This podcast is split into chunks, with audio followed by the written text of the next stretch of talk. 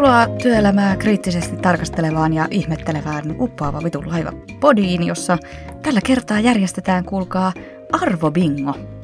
Nimittäin jokaisella itseään arvostavalla yrityksellä ja organisaatiollahan on jonkinlaiset arvot.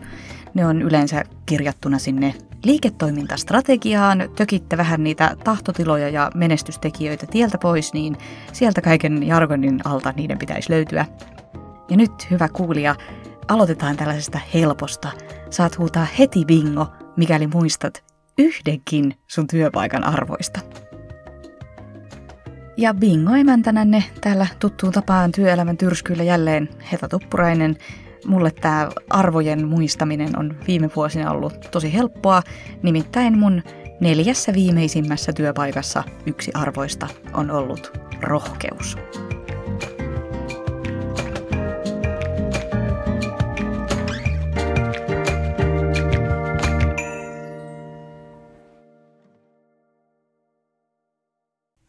Mä tein tätä arvobingoa varten laajan empiirisen tutkimuksen, eli suomeksi sanottuna googlailin raivokkaasti ristiin suomalaisten yritysten ja organisaatioiden nettisivuilla.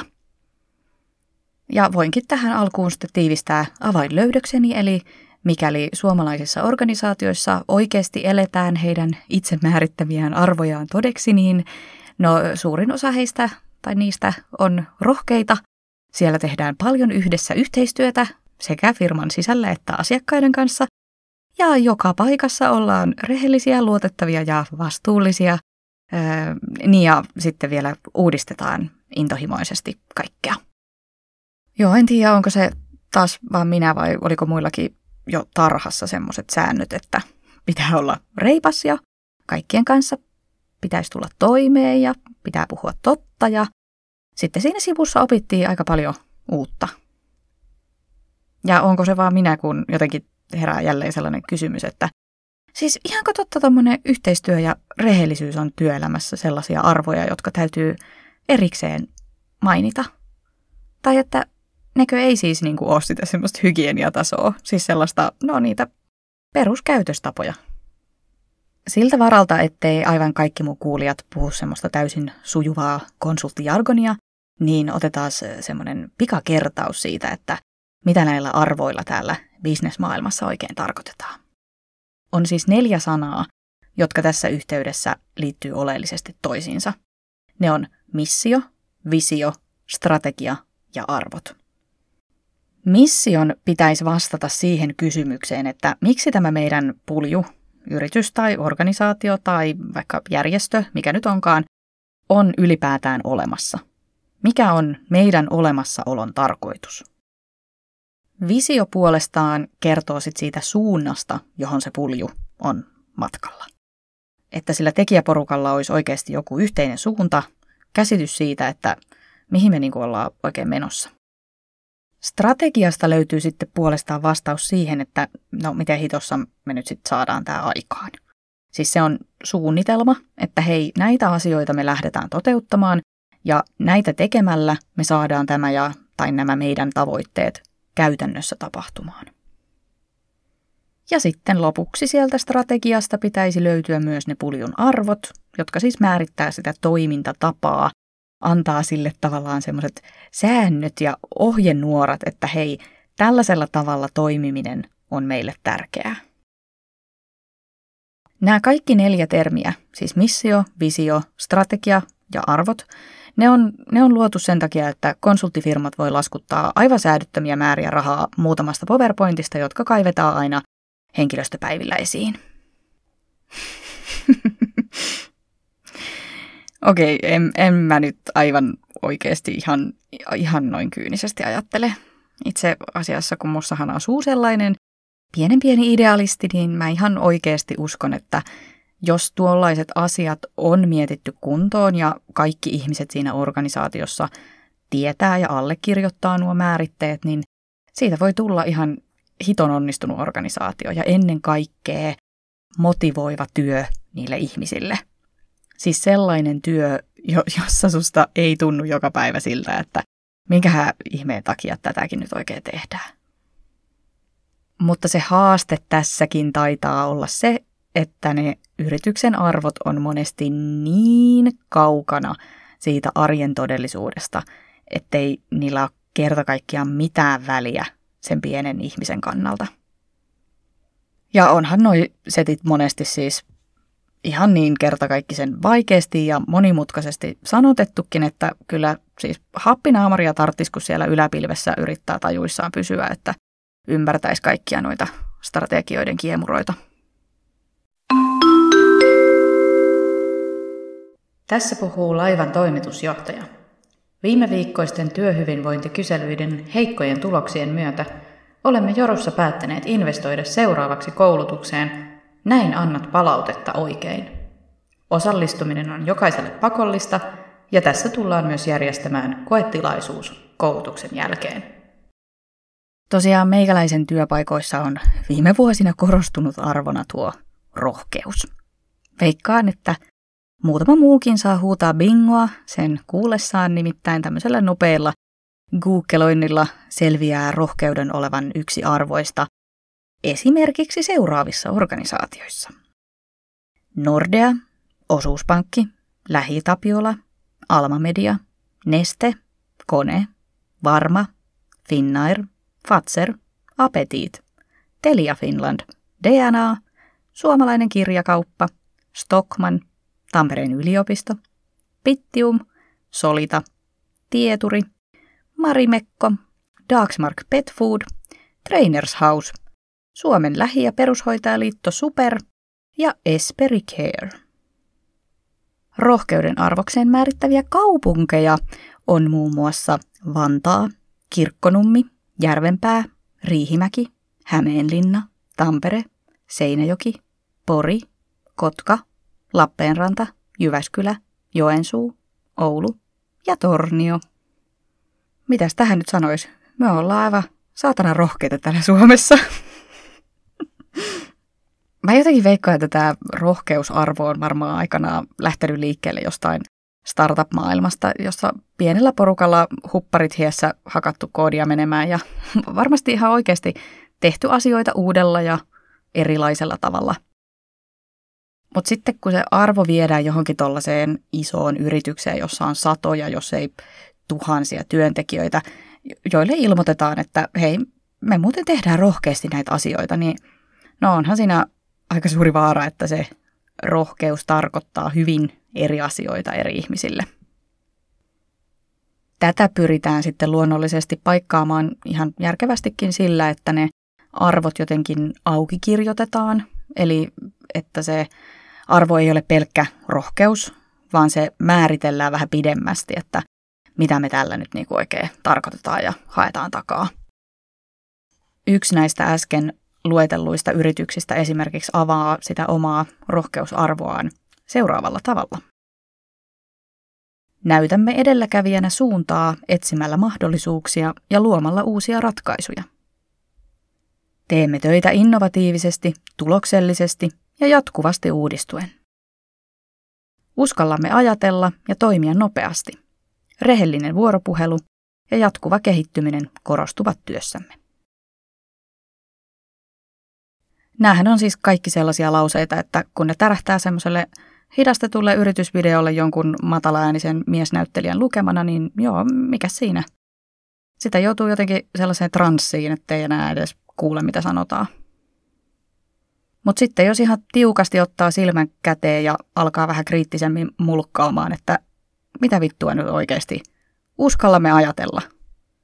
Siis ihan, ihan oikeasti, uskallatte ajatella – ja se on sitä rohkeutta. Pyydämme matkustajia huomioimaan, ettei omien ajatusten nauttiminen ole laivalla sallittua. Johdon allekirjoittamia ajatuksia tarjoillaan intranetissä, sisäisissä viikkokirjeissä sekä jokaiselle pakollisessa toimitusjohtajan podcastissa. Jos olette ikinä lukenut mitään johtamiseen tai strategiaan liittyvää kirjallisuutta tai vaikka olisitte vaan silmäily linkkaripostauksia aiheesta, niin aika usein organisaation arvoista puhutaan myös sellaisena johtamisen välineenä.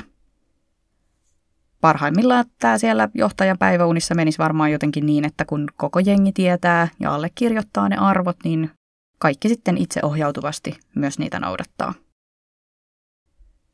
Mä oon myös kuullut monelta viisalta taholta tällaisen määritelmän, että hyvä arvo on sellainen, että kun sulle tulee vastaan joku hankaluus, joku jonkinlainen ristiriitatilanne, niin silloin sä sen arvon avulla tiedät, miten sun pitää toimia.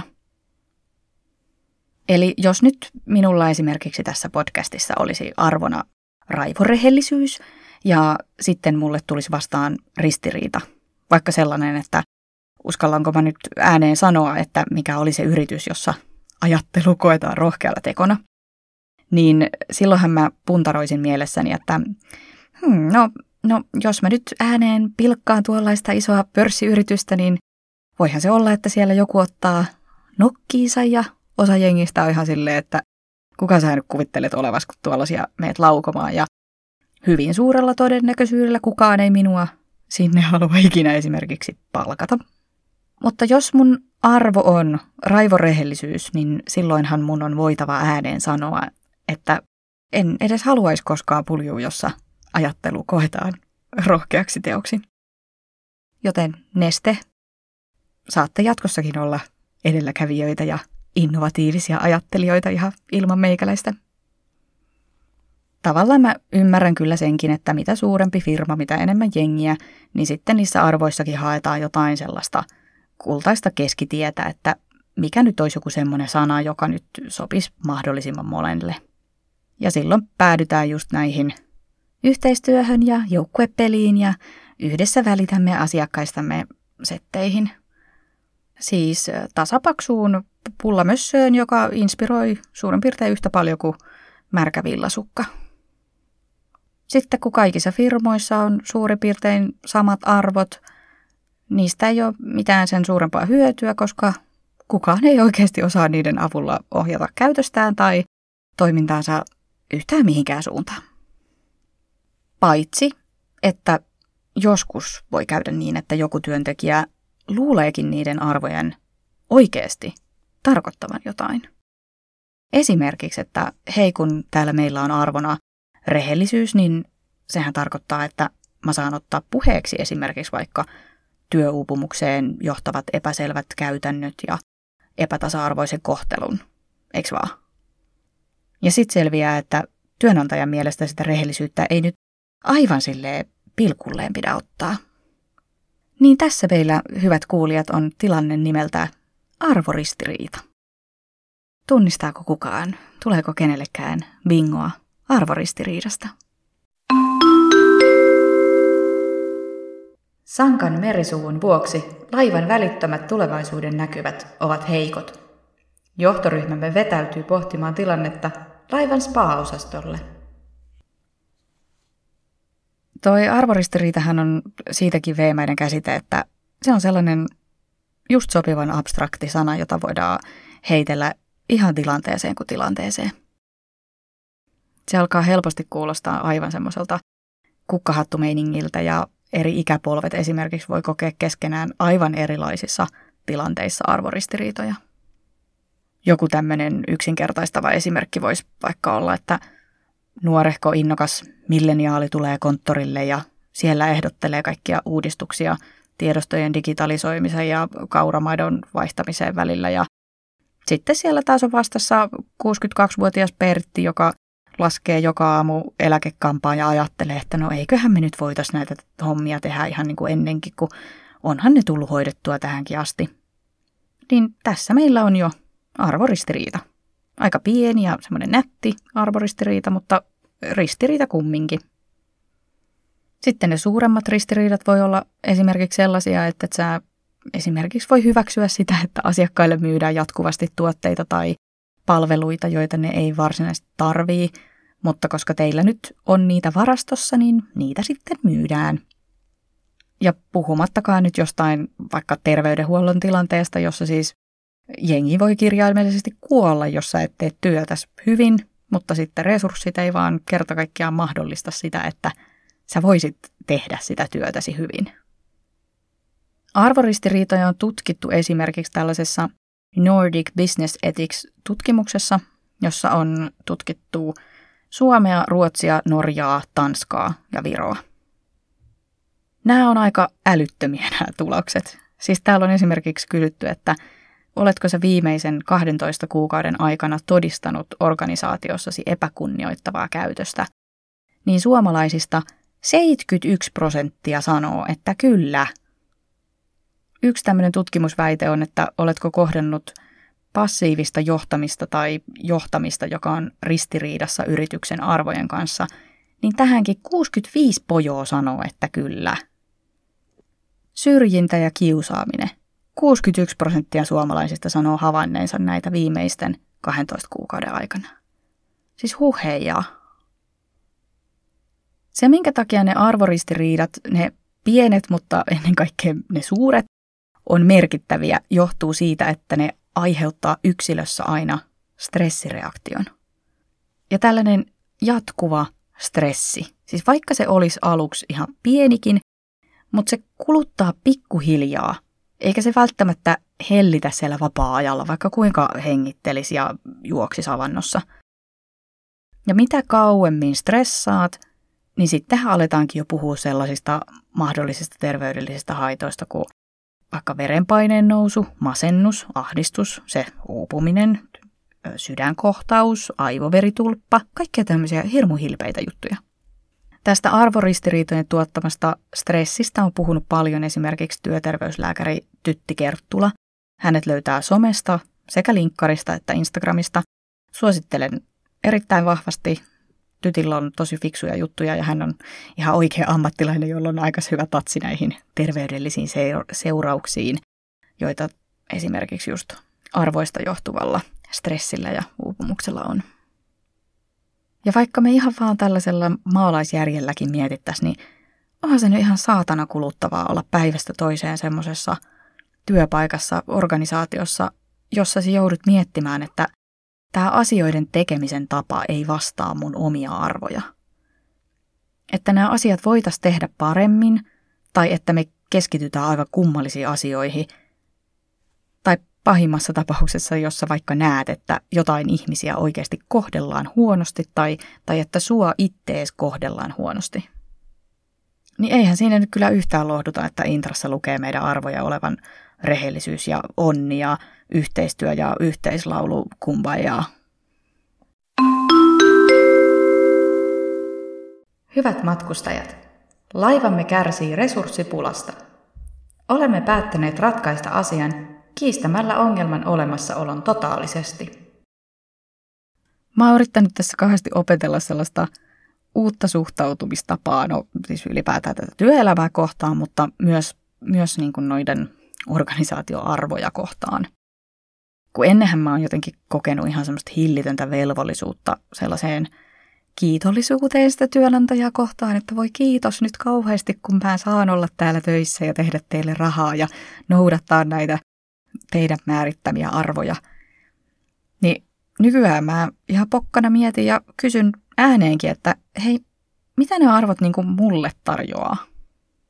Siis tiettekö, että vaikka minä ihan mielelläni työssä noudattaisin niitä organisaation määrittämiä arvoja, niin miten se organisaatio niitä vastavuoroisesti noudattaa sinne mun suuntaan?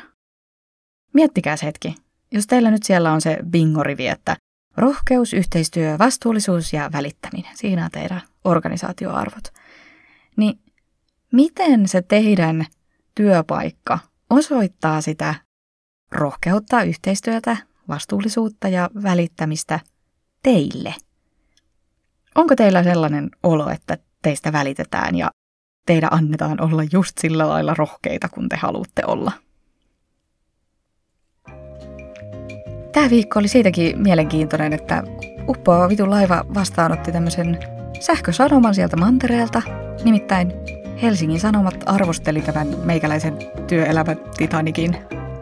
Kriitikolle vaan lämpimiä terveisiä, että oikein arvosteltu. ai ai, mun tekisi mieli vaihtaa linkkariin mun titteliin joku sellainen, että Heta Tuppurainen, sävyltään ihailtavan myrkyllinen. Mutta siis ihan tosissaan kiitos kaikista kuunteluista, tsempeistä ja viesteistä. Niitä on tullut aivan valtavasti ja mä vastaan niihin kaikkiin kyllä, kun mä ehdin. Mä oon siis ihan tippalinsissa lukenut ihmisten tarinoita tästä työelämähulluudesta. Kyllä on vielä, kulkaa paljon tekemistä ja myyhennettävää ennen kuin tästä saadaan kelluva purkki kasaan. Mutta jatkossakin mulle saa laittaa viestiä sähköpostilla osoitteeseen uppoavitulaiva at gmail.com. Kiitos kuuntelusta. Ei muuta kuin snorkkelit naamalle ja jatkoon. Moikka!